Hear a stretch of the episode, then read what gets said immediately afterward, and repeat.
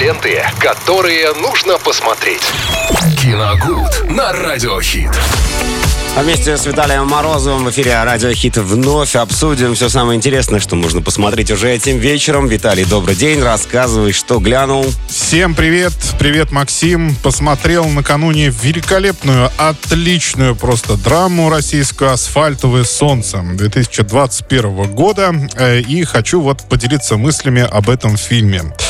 Начну с того, что снимал картину Илья Хотиненко. Илья Хотиненко когда-то, уже достаточно давно, в начале нулевых, э, прославился такой э, психоделической э, инди-комедией. Называется она «Одиссея 1989». Э, фильм обрел, в принципе, статус культового сейчас. Его смотрело очень много народу. С Кубриком никак не связано? Не получился, нет. Там, хотя с космосом связь есть. Там, угу. Но немножко в другой ипостаси, скажем так. Хорошо.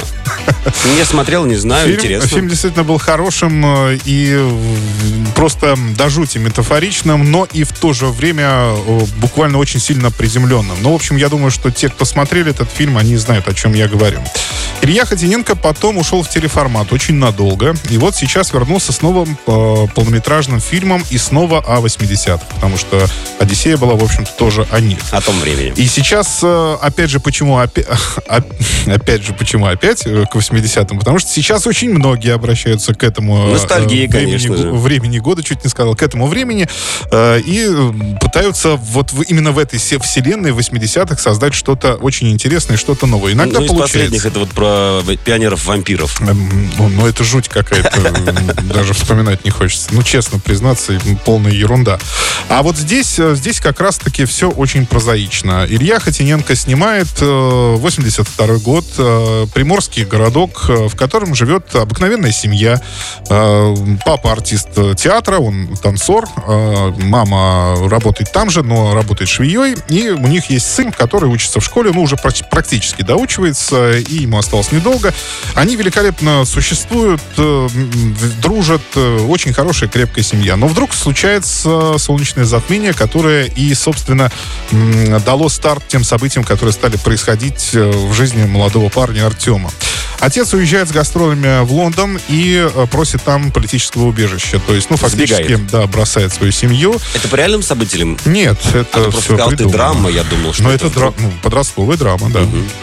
И, конечно, у парня буквально рушится мир. Ну, во-первых, закончилось лето, пора взрослеть, и тут происходят вот такие события. К тому же появляется в классе новая девчонка, он, э, она ему очень нравится, и, соответственно, а он ей нет, у него есть соперники, да, у него есть соперники, а есть еще одна девочка, которая, наоборот, очень любит Артема, но... круг. Да, он к ней никакого внимания не, э, никакого внимания на нее не обращает. И тут еще, ко всему прочему, появляется, как они ее называют, фильме роликовая доска в фильме, то есть тот самый скейт, которым были увлечены подростки в 80-х.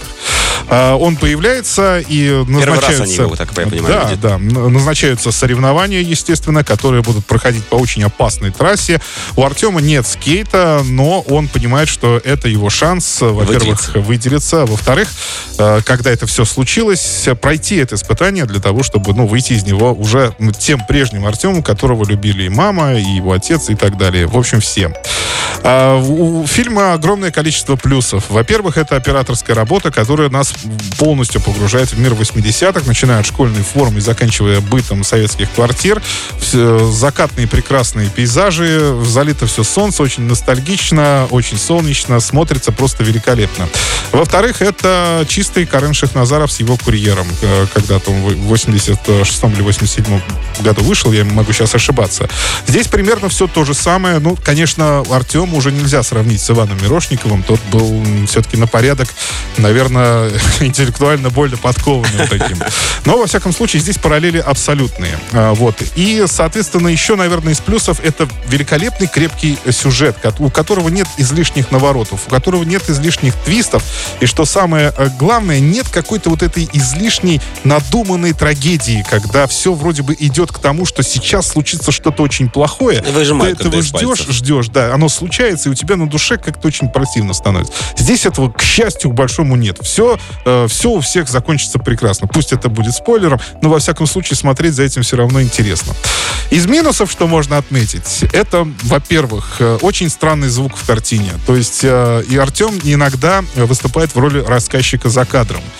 И поначалу очень трудно разобрать, что он говорит. Я сначала грешил это на собственный телевизор, может быть, звук что-то не так, но я пытался прибавить. Ну ладно, это мелочи, да. Есть, более, есть проблема покрупнее. Там постоянно фигурирует э, диск группы ACDC Back in Black. Э, его покупает отец мальчика перед отъездом и они его включают, а там звучит э, что-то вроде кавера какого-то на эту группу, потому что понятное дело, что использовать трек нельзя, настоящий. Конечно. Но тогда зачем вы вообще его используете еще на полную громкость? Потому что это, это же ясно становится, что это совершенно не то, что должно звучать. Конечно. Это было, ну, это было очень смешно. То есть они пытаются танцевать под что-то такое, что напоминает ACDC очень отдаленно. Потому что, ну, многие знают эти треки и, и так далее. Вот. И... Экономия. Да, наверное, самый главный минус. Эта картина должна была выйти лет 30 назад. А, потому что во-первых, там очень здорово показано, как э, молодые люди собирают себе э, вот эту доску роликовую, ну, они ее так называют, вот этот скейт. Да, да, Это да. целый блок в сюжете посвящен тому, как два парня приходят в гараж, там начинают что-то изобретать, э, приносят чертежи, по ним пилят эту несчастную столешницу, из них все это. Это так, за этим так здорово смотреть. Я просто окунулся в какое-то свое детство. Мне было очень приятно, во всяком случае. Вот.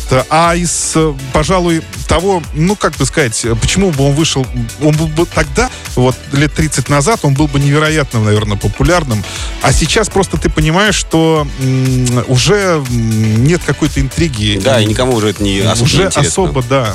Но, не знаю, фильм мне очень понравился, я рекомендую его к просмотру. «Асфальтовое солнце», Илья Котененко, категория 12+. Ленты, которые нужно посмотреть. Киногуд на Радиохит.